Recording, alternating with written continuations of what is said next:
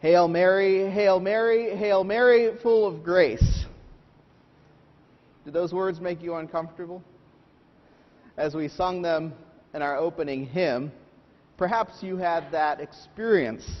I know that a piece of me did for many years. But why?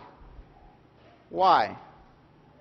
Well, they're words from a Roman Catholic prayer called aptly the Hail Mary, of course.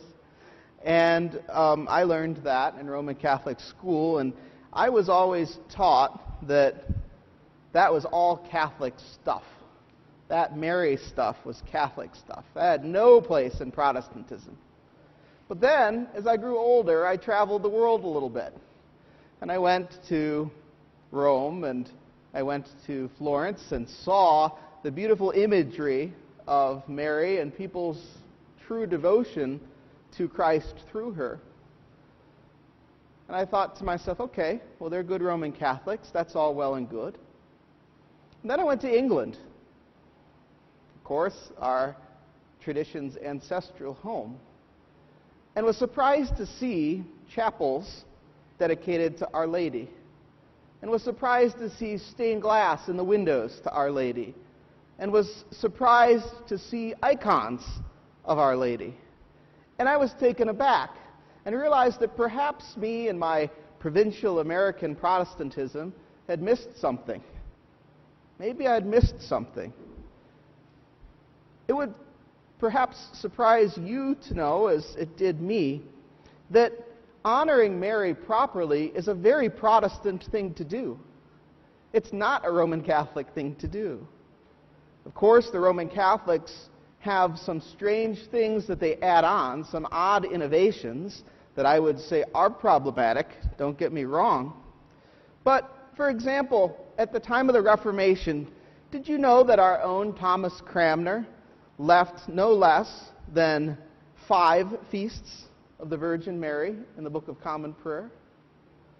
Or did you know that Martin Luther that great man of the Reformation wrote the following Mary, he said, should be highly praised, for God has protected her and lifted her above all other women, allowing her to conceive without sin.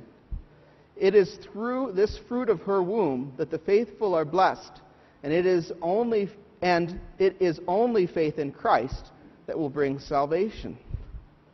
Famed reformer John Calvin wrote that Mary deserves the honor and the highest, the highest honor for carrying God's own Son.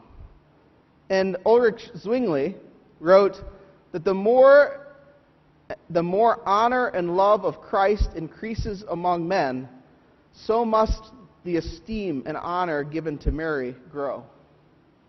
These are not Roman Catholics, friends. These are stalwarts of the Reformation. And yet, somehow, here in America, we've associated any type of honoring of Mary with Roman Catholicism. The fact is that it's a sad thing that we have a prejudice against Roman Catholics in this country. And we have a prejudice against some historic traditions of the church in this country. And we need to root that out of ourselves. We need to root that out of ourselves because it blocks part of our faith from us and it robs us of some of the treasures of the historic church. How often we human beings rob ourselves of understandings and joys because of our prejudice, if we actually think about it. Particularly today, on the 15th, we celebrate St. Mary the Virgin who we do not say was assumed or was immaculately conceived without sin. We don't hold any of those Roman Catholic positions. But we do say is a woman and mother to be a model for us all. And a model believer. The first believer. The first Christian, in fact, for she's the first one who professes and says yes to Jesus Christ. Did you ever think about it that way? As in all things, our dogma comes from the authority of Scriptures. And Mary's honor comes from her relationship to Jesus, our Lord. Today we celebrate St. Mary the Virgin as that model. First, let's look at her, a woman full of grace or graced. St. Mary the Virgin is highly graced or favored by God. Hail Mary, full of grace, the Lord is with thee. Blessed art thou among women. Now, it might strike you as a Roman Catholic prayer, but I invite you, if you have your Bibles, open up and look at Luke chapter 1, verse 26 through 28. What does the angel Gabriel say? I'll read it to you. And the angel came to her, that is Mary, and said, Hail thou that art highly favored, the Lord is with thee. Blessed art thou among women. Do you see this is a direct quotation of the scriptures itself? And the word here, which can be translated favor or full of grace, is the Greek word kecharitomene, which means to be favored or graced or full of grace. And so the angel Gabriel comes to Mary and declares her full of God's grace. Full of grace. The Lord has poured out his grace richly upon her.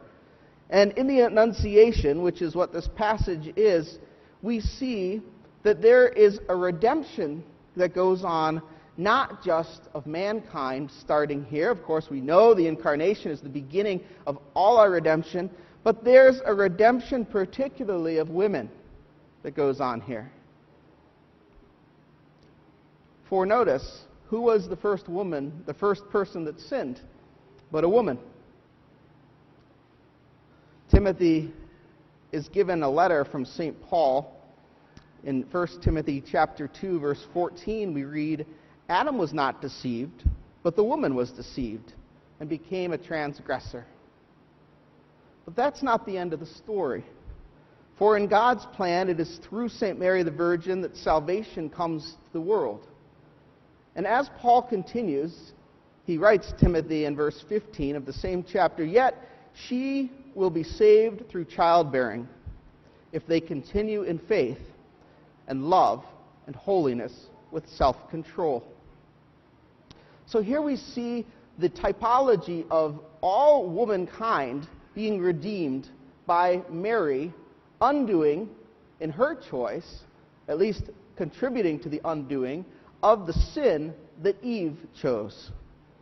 The deception of Eve is remitted by the blood of Christ, but in order for that to happen, the yes of Mary first occurs, and God gives her that grace to do it. So here in St. Mary's womanhood, we see a womanhood and a motherhood redeemed, restored, and honored. St. Mary becomes the temple of the Lord. Theophanes the Confessor, who was a scholar that wrote in the 700s, reflecting on this very passage, imagines St. Mary's response in understanding. Of course, we know her response was our gospel, that she broke into song. But what must she have been thinking? Well, obviously, this is not equal to Scripture, but here's what Theophanes thought The descent of the Holy Spirit has purified my soul, it has sanctified my body, it has made a temple, me a temple, containing God, a divinely adorned tabernacle, a living sanctuary and the pure mother of life. Of course, all of that is true, for in holding Christ in her womb, Mary was those things. And all of this is true for Jesus Christ is fully God and fully man and was developed in her. Look at verses 31 through 33 in today's passage. That is Luke chapter 2 verses 31 through 33.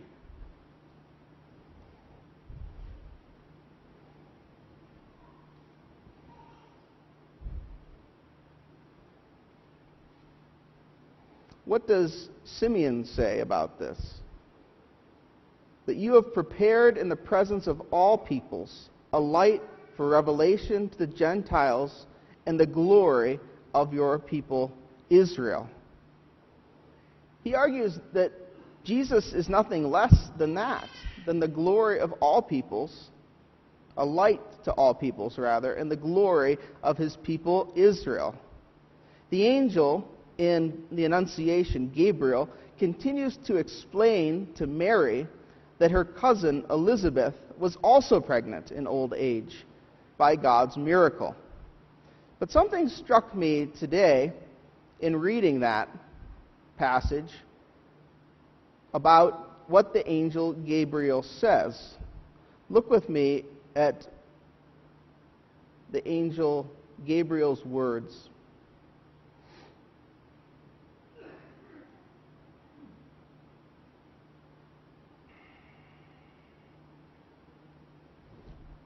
So this is chapter 1, verse 37.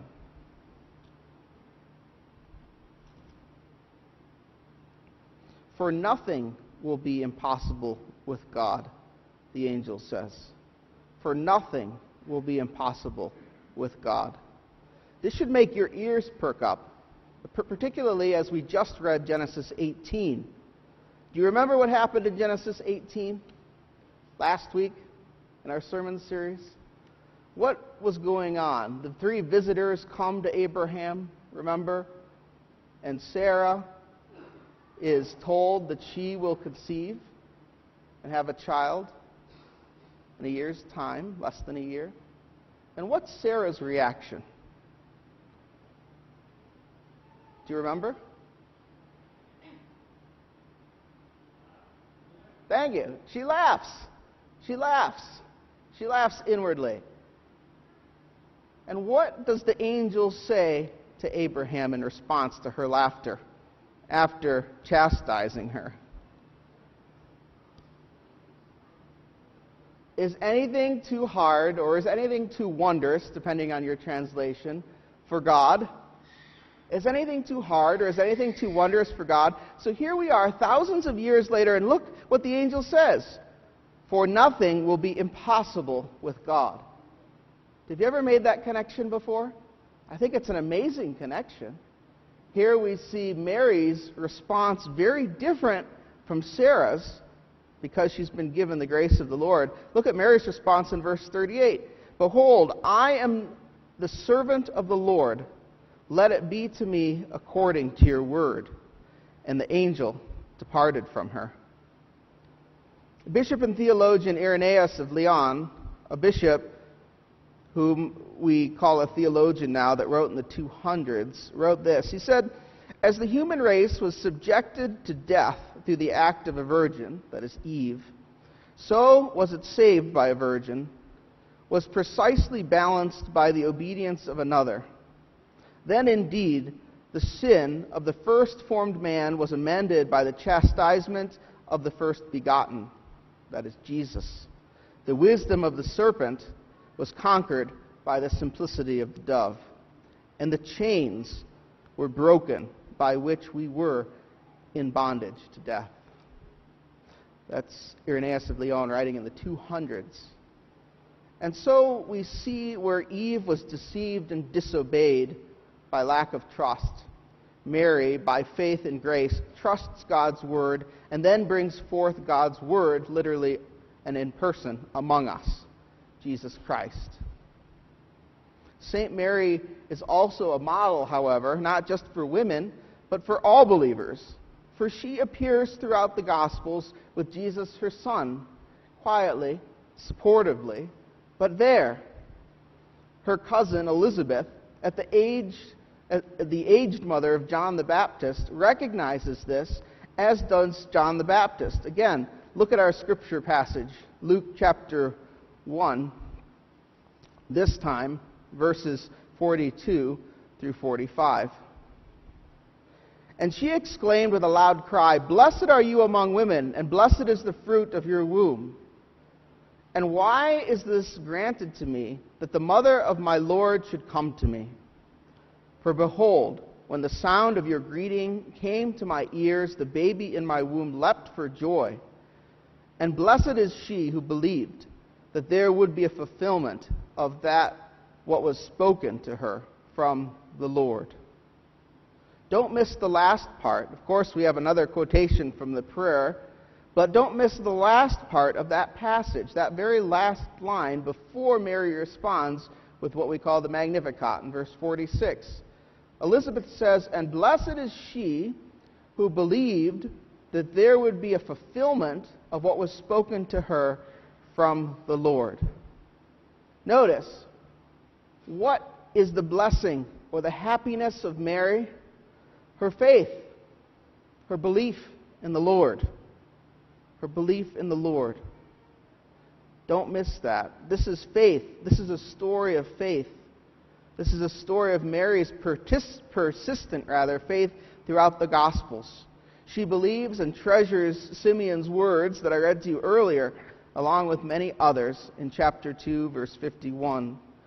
And at the wedding of Cana, Jesus, in what will be Jesus' first miracle in John's Gospel, Mary brings the servants to Jesus and says, Do whatever he tells you to do, after bringing the, the problem of the lack of wine at the feast to him.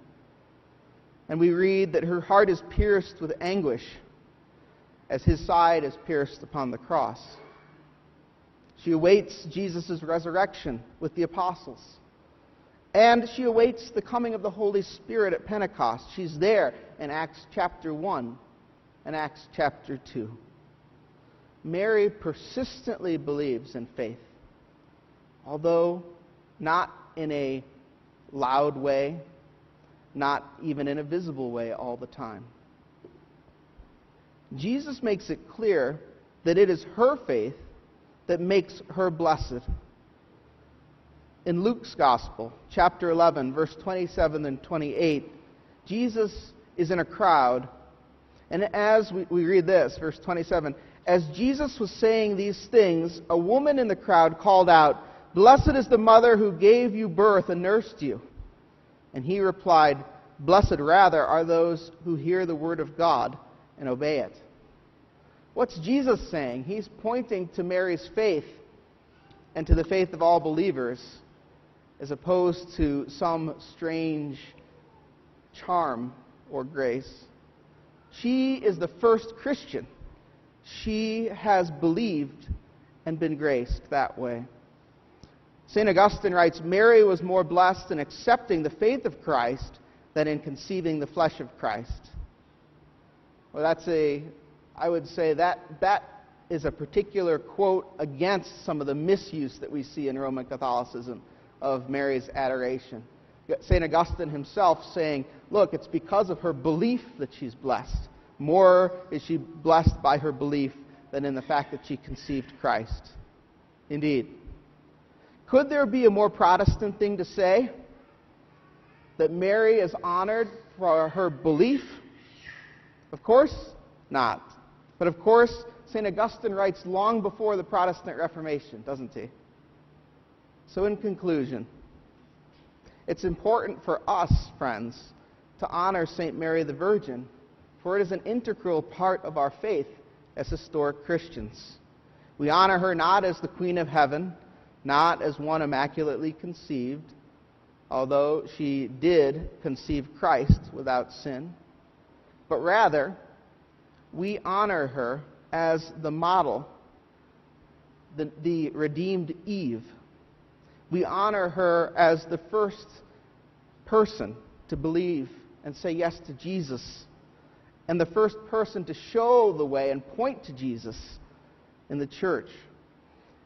In ignoring St. Mary the Virgin and reacting in our prejudice, we rob ourselves from all sorts of things. For example, we rob ourselves of the value of motherhood, which is something that we Protestant historically, Protestant countries have come to this place where we don't value motherhood. How many times have I witnessed my wife and others struggle with being ashamed because they choose not to work outside of the home? Why is that? Well, there's probably many reasons. But this might be part of it. That our society doesn't honor motherhood with the honor it should have and doesn't see it as real work, quote unquote. People say things to her like, You're so lucky, you get to stay home with your children. I've heard it multiple times. You know what? It's not luck, it's a choice. A choice that's made because of a priority. Now, I'm not saying that that's the choice everyone must make, but I'm saying that we live in a society that doesn't even entertain that and is prejudiced against it. Why? Well, perhaps because we don't honor the mother of our Lord. How many professional women would give up full time, that would work, rather, how many professional women who work full time struggle in their self worth because Christianity, a prejudiced Christianity that doesn't take Mary into account, does not give them this Marian alternative viewpoint of valuing a woman as a mother. On the other side of things, how many fundamentalist and evangelical women believe that they're less important or inferior to men because they don't work? We see that too, right? In the evangelical side of the church, where, yes, supposedly, a woman should stay home, but then the evangelical side says, well, you stay home, so you're inferior to, to the man. That too comes from a lack of good theology a lack of a piece of our faith. I've witnessed both of these as a pastor, and both are wrong. The salvation of men and women comes through motherhood. Motherhood, matrimony, is important. And perhaps some of the over sexualization of women also comes from a lack of this. How many cultural problems do we have from the over sexualization of women to seeing them as merely the fulfillment of a sexual appetite. Our culture's answer, stupidly, is to say, oh, well, let's just sexualize men too, right? You've all seen this. The idea that, oh, well, a woman can act just as bestial as a man and should, right? That's the, the kind of bizarre postmodern twisted feminism that we see today. But that's not the answer that, that just makes both sexes, both genders, less in people's minds, dehumanized, over sexualized. What if instead we were able, as Protestants, to point to St. Mary as a valuable person, as above the apostles, as the ancient church calls her, as someone who's a model for purity and submission to God's will, as a model of faith? Should we not teach our daughters and our sons about that Mary? Should we neglect that because of our prejudice? What about the faith of women? How many times do we hear that Christianity is a religion that marginalize, marginalizes women? It's true that this happens in parts of Christianity. But you know what? If you ever visit cultures dominated by Roman Catholicism or Eastern Orthodoxy, that whole idea is laughable. That Christianity is a male religion? Go look at their churches.